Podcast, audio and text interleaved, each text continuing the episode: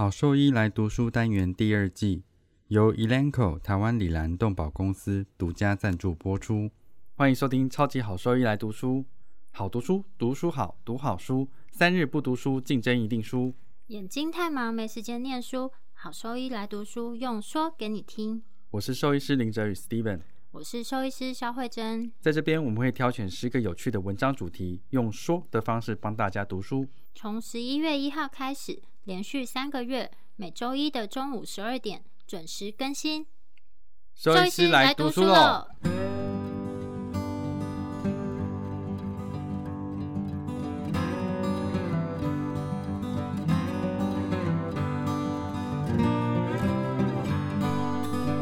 今天要分享的主题是猫微创骨折修复手术的时候的一些注意要点。先从解剖学方面来看，整体来说呢，其实哺乳动物之间的解剖学构造都还蛮相似的。但是在进行手术之前，我们先预先了解一些可能会对手术本身、手术结果以及并发症造成影响的解剖学上差异，则是非常重要。所以呢，这边整理了一些和狗狗不同的解剖学构造，并讨论了影响手术方式的具体差异点。肱骨 （humerus）。猫的肱骨的 S 型呢，其实比狗狗的更不明显。这个在微创骨折修复手术中很重要，因为当我们没有办法直接见到骨头本身的时候呢，其实肢体就是这个骨头原本的形态，对于我们正确的放置植物来说，就是一个很大的影响因素。第二，猫没有像狗狗一样有滑车上孔 （supratrochlear foramen）。猫有一个靠近内侧内上髁的髁上孔，就是靠近内侧 epicondyle 的 supracondylar foramen，其中正中神经以及肱动脉会从髁上孔的这个地方通过。第三，和狗不同的是，猫的桡骨 radius 有很明显的外侧扭转，在微创骨折手术中，正确的放置骨板时，这一点是很重要的。第四，猫的腕骨呢没有直的内侧副韧带 （collateral ligament），这一点对于了解腕关节的正常活动范围和功能，以及可能造成的伤害来说很重要。第五，猫的可伸缩爪其实是借由背侧的弹性韧带 （elastic ligament） 连接固定在中间指骨以及中间远端指骨上，所以能产生爪的这个伸缩动作。所以呢，当前肢远端有受伤的情况的时候，要想到猫的这个行为机制，因为会影响到猫的行为，所以在做这个手术之前，还是必须先让饲主了解到可能有会影响到猫这个伸爪情况的结果出现。第六，剑骨翼切肌 （sacral wing notch） 在狗呢，这个 notch 几乎是一致都会出现的解剖特征。但是只有在百分之三十四的猫咪可以见到这样子的 notch，而且这些猫咪的 notch 位置其实不太一致，所以在进行猫的手术的时候，这个不是一个可靠的手术标的。猫的常见骨折 sacroiliac 或是常见脱臼其实很常见，所以要事先知道这一点。第七，猫的股骨头韧带动脉为供应股骨头骨喉的血液来源。但在狗呢，则不是。第八，嗯，在胫骨 tibia 的髓内腔直径其实比狗的髓内腔直径是更一致的，就没有像狗一样有内腔直径落差很大的情形。所以，当考虑到胫骨对微创骨折修复的适应性的时候，了解到骨头形状对于适当的髓内钉、螺钉以及骨板放置位置的选择，则非常重要。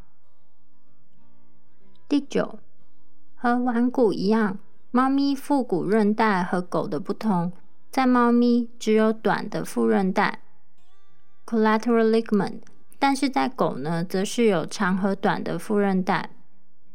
猫的内侧副韧带呢 （medial collateral ligament） 和斜向的胫骨距骨以及直向的距骨中间骨的活动是相关的。另外，外侧副韧带和跟骨腓骨。以及距骨腓骨的活动是相关，所以呢，猫的腹股关节活动范围也比较大，分别是 flexion 二十二度以及伸展 extension 一百六十七度。那在狗呢，则是 flexion 三十九度，extension 一百六十四度。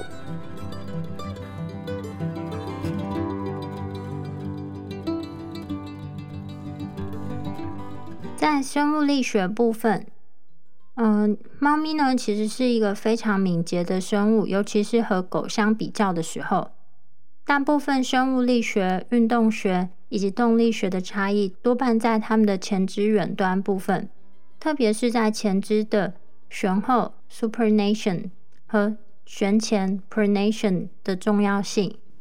根据研究，猫的运动学研究结果表示。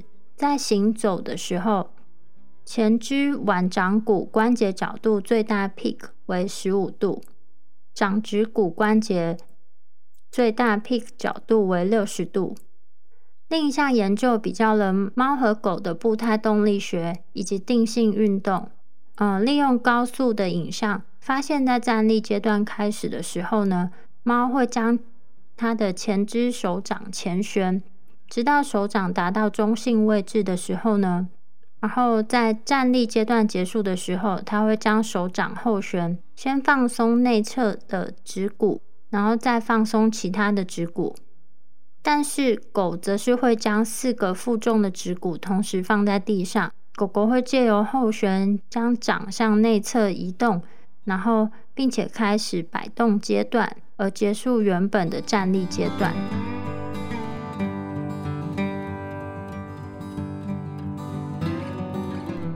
针对不同的骨头，有不同的手术开创方法。如前面所提到的，借由对于猫咪解剖学以及解剖标的的了解，能够更安全的在微创骨折修复手术中建立比较合适的安全通道。因为猫咪的骨头很小，所以间接复位以及放置骨板可能会相对来说比较困难。另外呢，在进行微创骨折修复的时候，其实应该考虑到猫和狗之间的解剖学差异。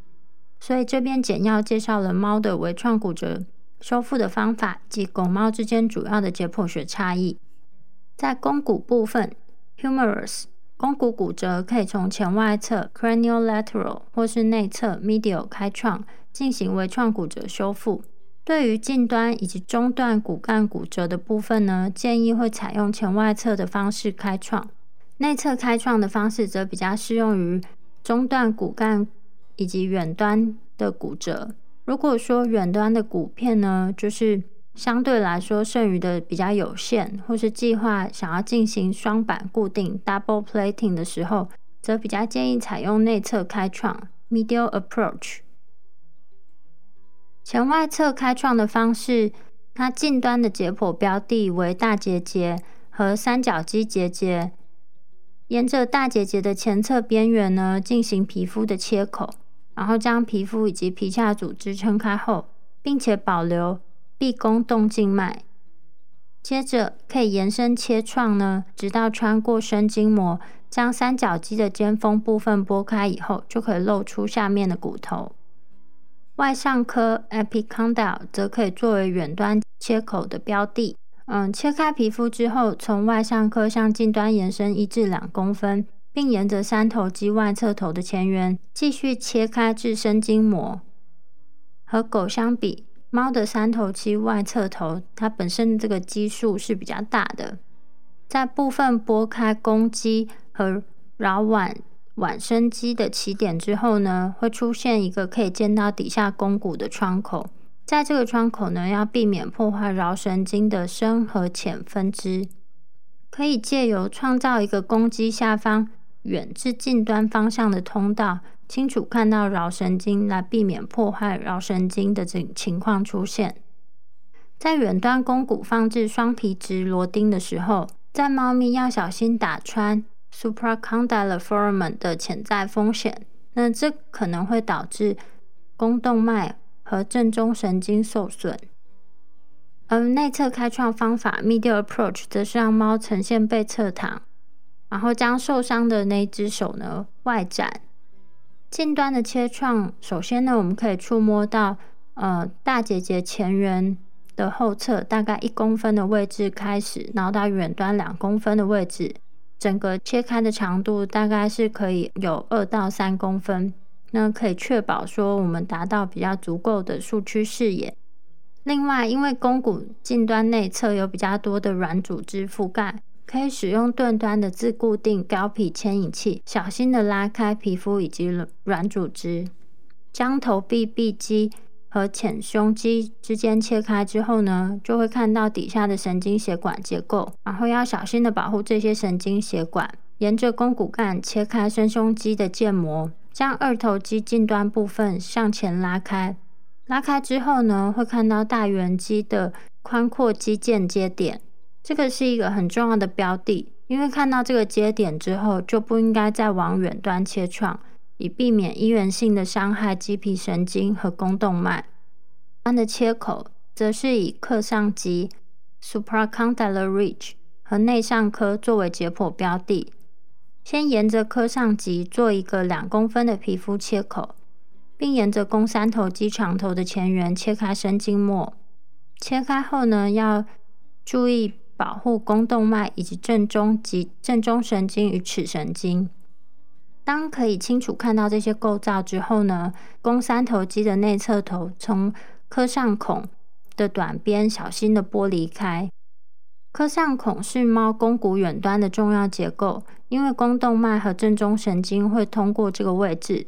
所以，如果需要在这个地方放置植入物的时候，就必须要使用咬骨钳去除掉它内侧边，以后将这些神经血管结构呢从髁上孔游离出来。骨板放置的方向建议从远端至近端，避免神经血管结构的损伤以及胸壁的干扰。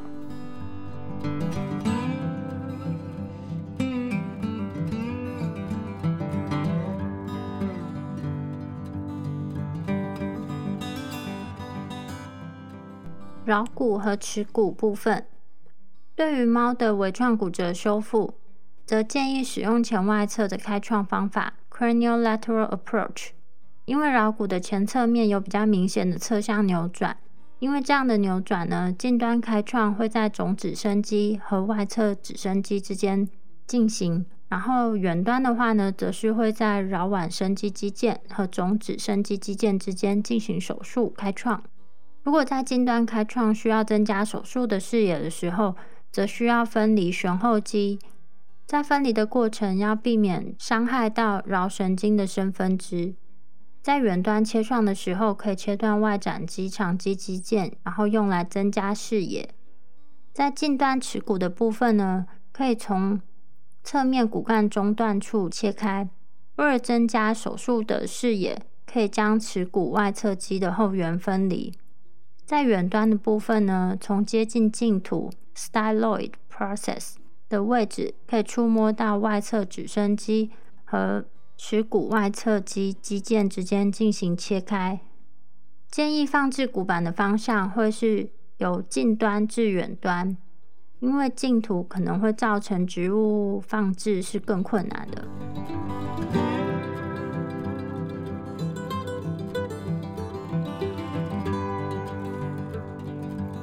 贝麦新是狗狗用的新丝虫预防药，可有效对抗新丝虫等四大寄生虫。口服定剂，颗粒小，好喂食，安全性高。两周龄幼年犬、怀孕犬跟牧羊犬都可以放心服用。贝麦新让你加倍安心。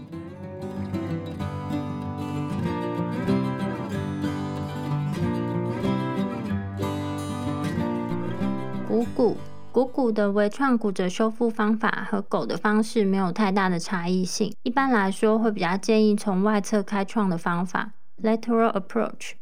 那近端的切口呢，会位于后股肌和股二头肌的前缘。当切开以及拉开浅和深阔筋膜之后呢，会分离股外侧肌的后缘。远端的切创位置会取决于植物预计要放的位置，通常大概会在跟髌骨等高的位置左右。找出股二头肌之后，并且沿着前缘切开阔筋膜，那则可以看到股外侧肌和股二头肌的肌间隔膜。那我们再把这个隔间膜切开。在胫骨的部分，胫骨的微创骨折修复方法。和狗一样没有太大的差异性。近端的切开位置则是在内侧近端干喉端的中间上方 （metaphysis）。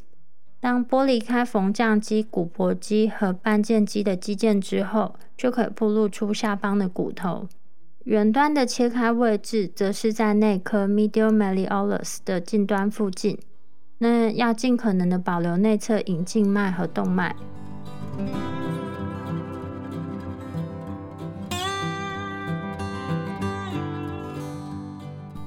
骨折复位以及骨板的放置。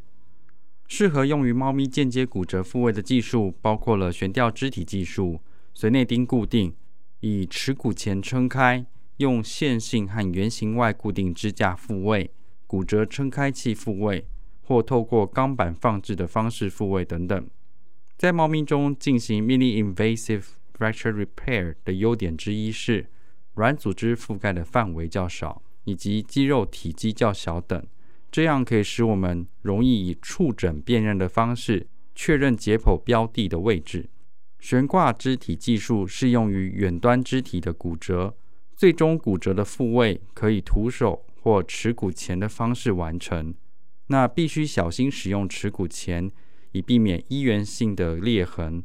髓内钉固定是一种简便有效的技术，可间接将骨折复位。有助于骨折处的撑开，并重建原始的肢体长度。骨板依照对侧完整骨头的解剖形状塑形之后，可以用来进行间接复位。在这种情况下，使用皮质螺钉，也就 cortical screw，可以将碎骨拉向骨板。通常会最先固定骨板的近端，因为远端片段的操作要容易得多。另一个替代的选择是锁定骨板，基于术前计划。锁定骨板可以容许较不精确的塑形，并且可以在近端和远端的接触点帮助进行骨折的复位。和狗狗相同，骨板的放置是经由骨膜上的通道插入放置，而通道是使用 Freer 骨膜剥离器或 Mason bond 剪刀撑开而形成的。有些特定类型的骨折在猫咪中更常被诊断出来，例如远端胫骨的骨折。可能需要选择特定的植入物以及放置特定的位置。根据作者的经验，这些病例可以透过先前所述的两个切口方式，在胫骨进行微创钢板固定术，也就是 MIPO。但是由于远端切口实际上位于骨折部位的上方，因此有必要违反 MIPO 的原则。无论如何，使用部分 MIPO 的切创方式，仍然可以成功的处理这些情况和个案。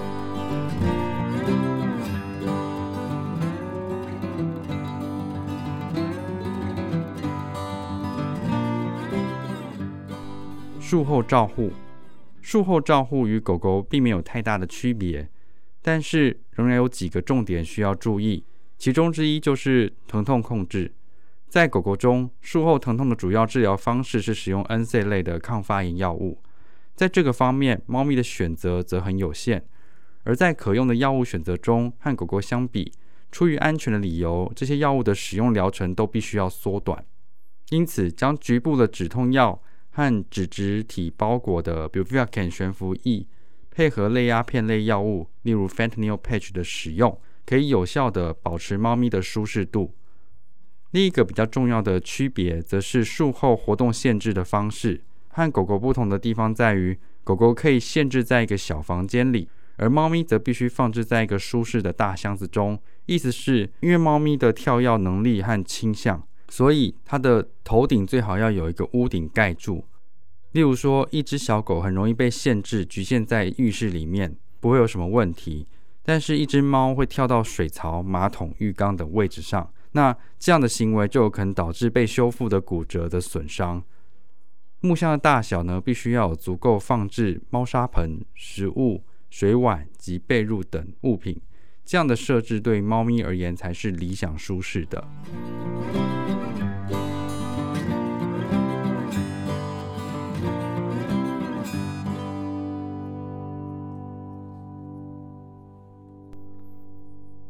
重点整理：第一点，全面了解骨骼解剖学，对于执行微创技术来说是非常非常重要的。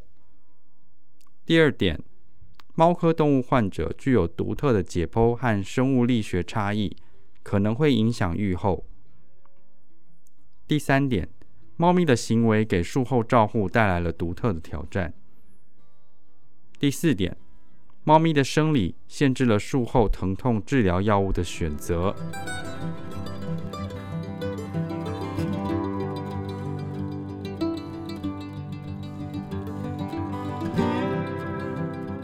果说对我们分享的内容有兴趣或是有疑问的话，都可以上我们的网站，我们的网址是 triple w 打 wondervet 打 com 打 t w，或是 Google 搜寻、FB 搜寻 Wonder Vet 超级好兽医，都可以找到我们哦。那我们的 Podcast 呢，就是在 Spotify 和 Apple Podcast 上面都有我们的节目，可以记得上去订阅及分享。那今天节目就到这边喽，拜拜拜